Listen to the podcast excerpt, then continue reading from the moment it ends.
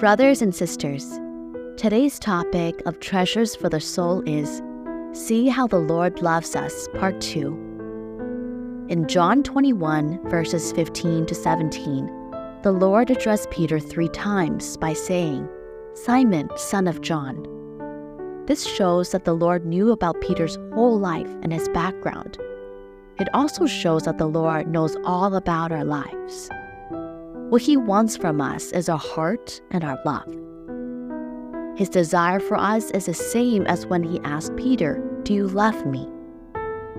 Satan will try to destroy our relationship with God by alienating us from God. But God's love for us is the very flame of Jehovah. It's written in Luke 22 59 to 62 that after Peter denied the Lord three times, the Lord turned and looked at Peter. It shows how well the Lord knew about Peter's situation. The Lord wanted to remove Peter's shadows. Similarly, there are no more sins or shadows between the Lord and us. We're established by His grace. By faith, we now live every day with Him.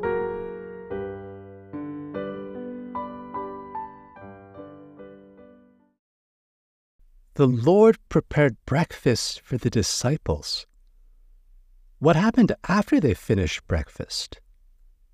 In John 21, verses 15 to 17, it says, When they had finished breakfast, Jesus said to Simon Peter, Simon, son of John, do you love me more than these?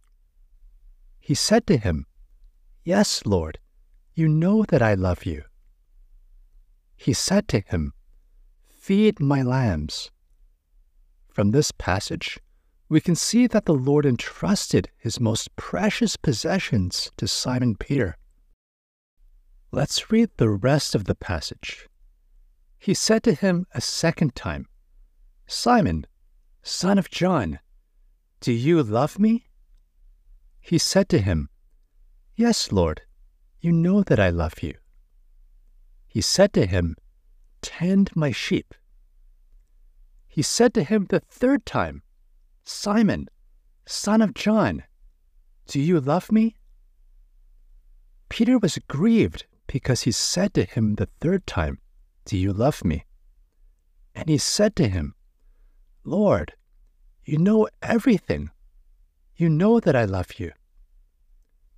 Jesus said to him, Feed my sheep. It's so precious that the Lord addressed Simon Peter three times by Simon, son of John. It's quite special when someone addresses you three times by your Father's name, not just by your own name. The Lord gave him the name Peter, which carried a special meaning. When the Lord gives a name to someone, he is doing it to help that person. However, the Lord called him by his old name, Simon, and his father's name. Isn't that special? My father's name is Yu He Yu. Wouldn't it be unusual if someone addressed me by saying, Daniel Yu, son of Yu He Yu? Who would address someone by referencing his or her father's name three times like that? I give thanks to the Lord because He lets us know that He knows all about our background. He knows what we were like in the beginning. He knows who our fathers are and how they impacted us. He also knows our future the Lord told Peter his future when they were beside the Sea of Tiberias. The Lord already knew that Peter would deny him before it happened. He prayed for Peter beforehand so that Peter could stand up again. Peter overcame this failure, and the Lord greatly used him on the day of the Pentecost. We should not be affected by our failures in the past. nor the shadows that Satan casts upon us. The Lord knows everything about you. He still loves you the most, and nothing will change his love for you. He already took away your sins. He has known me since I was a baby. He knew about my father, my family, and my upbringing, and He loves me the way I am. What does the Lord want? He asks, Do you love me? He wants you, your heart and love. That's the reason why He asks, Do you love me? How many people in this world care about our love for them? In reality, I'm the one that he wants the most out of everyone in the whole universe. He treasures my love, my response to him, and my life the most. Why did he come to this world to become a man forever and die for me? When the Lord asks, Do you love me? it clearly shows that he wants me. He knows that my greatest blessing is to love Him, enjoy His love, and respond to Him. He desires my heart to be deeply united with His and for us to love each other. There's no bigger blessing than this in the whole universe to enjoy His love and Abba's love, and to respond to the love of the Father and the Lord the more you love the Father and the Lord, the more blessed and joyous you will be. But the first and foremost matter is to enjoy His love. We love because He first loved us. The Lord came to destroy the work of Satan. Satan uses all kinds of lies and misconceptions to hinder you from knowing God's love towards you.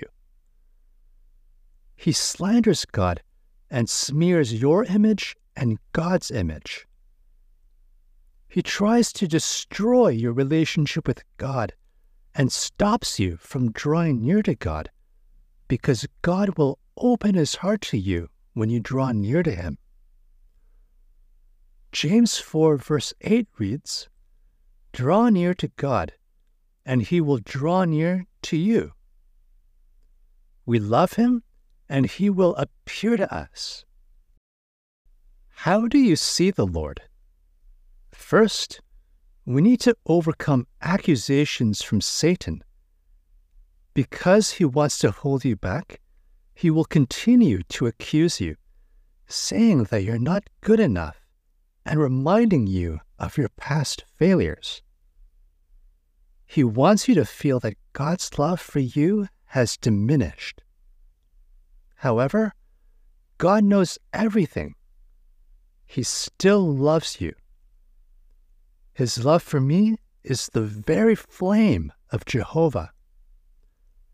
Many waters cannot quench love. My failures cannot make him love me any less neither can floods drown this flaming love of the Lord.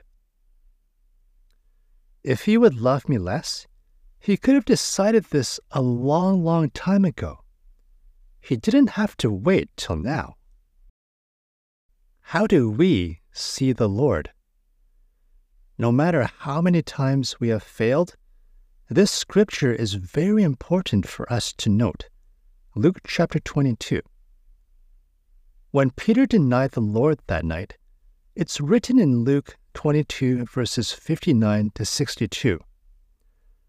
And after an interval of about an hour, still another insisted, saying, Certainly, this man also was with Jesus, for he too is a Galilean. But Peter said, Man, I do not know what you are talking about. And immediately, while he was still speaking, the rooster crowed. In this passage, Peter denied the Lord. the Lord used the rooster to remind Peter of what the Lord had said. Other gospel books record how Peter went outside and wept. It's also written in this passage from Luke as well. The next part of the passage reads And the Lord turned and looked at Peter. I hope that you treasure these three words looked at Peter. The Lord was arrested just as he had told the disciples.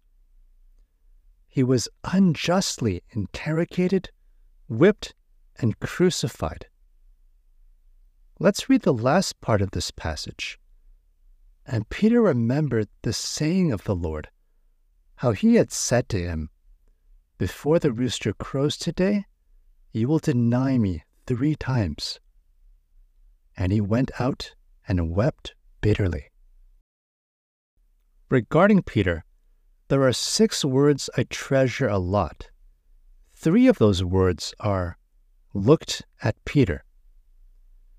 When Peter denied the Lord, the Lord turned and looked at him. I believe this is unforgettable for Peter. You can ask the Lord, when you turned, how did you look at Peter? Was he angry? If so, I think the Lord could have been angry when he foretold how Peter would deny him. But the Lord knows everything. It's very touching. From this, we know that the Lord understood Peter very well. The other three words from the passage that I treasure are the rooster crowed. It's very meaningful. People wake up when a rooster crows in the morning. Though Peter failed at that time, it was also a turning point for him. It marked the beginning of a new chapter in his life.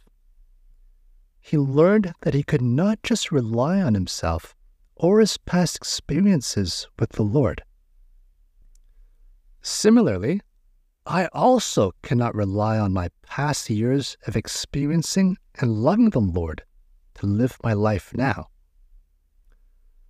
What matters most is how I live with the Lord today, nothing else.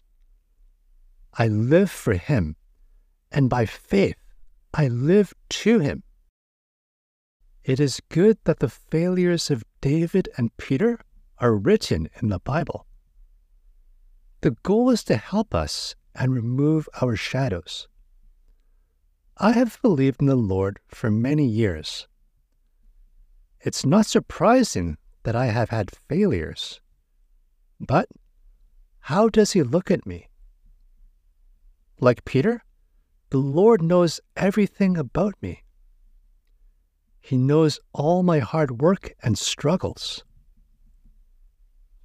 He knows how I fall and stand up again. He has prayed for me. He knows for sure that I will stand up again and win. He sees how I love him more and more. In spite of failures, I have joy and continue to strive forward. He sees my eternity. He knows how much I love him. Big or small, he treasures all my love responses to him. How does he look at me? He fully understands me. The challenges I face are because I love him. I strive for him, and by relying on him, I can overcome. Similar to Peter, I can only say, Lord, you know that I love you. There is no more sin separating me from the Lord. He has already washed away my sins by his blood, and I'm whiter than snow. Don't be deceived by Satan. The devil might say, You have believed for a long time already, so you should not have failed. No matter what, the Lord loves me just as much as someone who has never failed after believing in Him. What does that mean? Well, I have believed in the Lord for over 60 years. Compared to me, a young believer would not have faced nearly as many trials and tribulations. Of course, this young believer would have failed less than I have. A young believer has not had as many opportunities to fail. Please note that failure is not unavoidable for a believer. When we rely on the Lord continuously, we can be free from failures forever. One of Satan's lies is that I have more flaws than a young believer does, and that a young believer is more perfect than I am. Is this possible? If so, it would mean that the longer we are in the Lord, the worse we would become. What a pity that would be. I feel that I'm very blessed. I thank the Lord every day. I have believed in the Lord for more than 60 years, more than half of a century. Many of you were not even born yet when I believed in Him. I feel so blessed because of the love between me and the Lord. If I didn't have this love and the love history with Him, my life would be more empty than a black hole. How does he look at me? He knows my struggles. However, as time goes by, your struggles will become fewer and fewer. You will be able to live in His love and count on Him. He sees all things. He sees my eternity. He sees how much my love will grow for him. My love for him will exceed what I can imagine today. This is the me that he loves. He will not love a different me. He loves and fully accepts me. He opened his arms wide on the cross, embracing me into his manifold love and most beautiful heart. Hebrews 13, verse 9 reads, For it is good for the heart to be strengthened by grace. It is only by grace, not by the law, that we can be kings of our lives. Our hearts need to be free. Being free is not being loose. We will love Him more and enjoy Him more. There is no more hindrance when we draw near to Him. It is so precious that we have such a Father and Lord. After the prodigal son squandered his property in reckless living and spent everything, he returned home. When he returned, his father ran to him. How did the father feel about him when he was still a long way off? I believe that the father had been waiting every day for his son's return. The prodigal son wanted to apologize to the father and asked to be treated as a hired servant. However, the father embraces the prodigal son and kisses him with many kisses. He joyfully holds a big celebration. There is so much joy in heaven and on earth.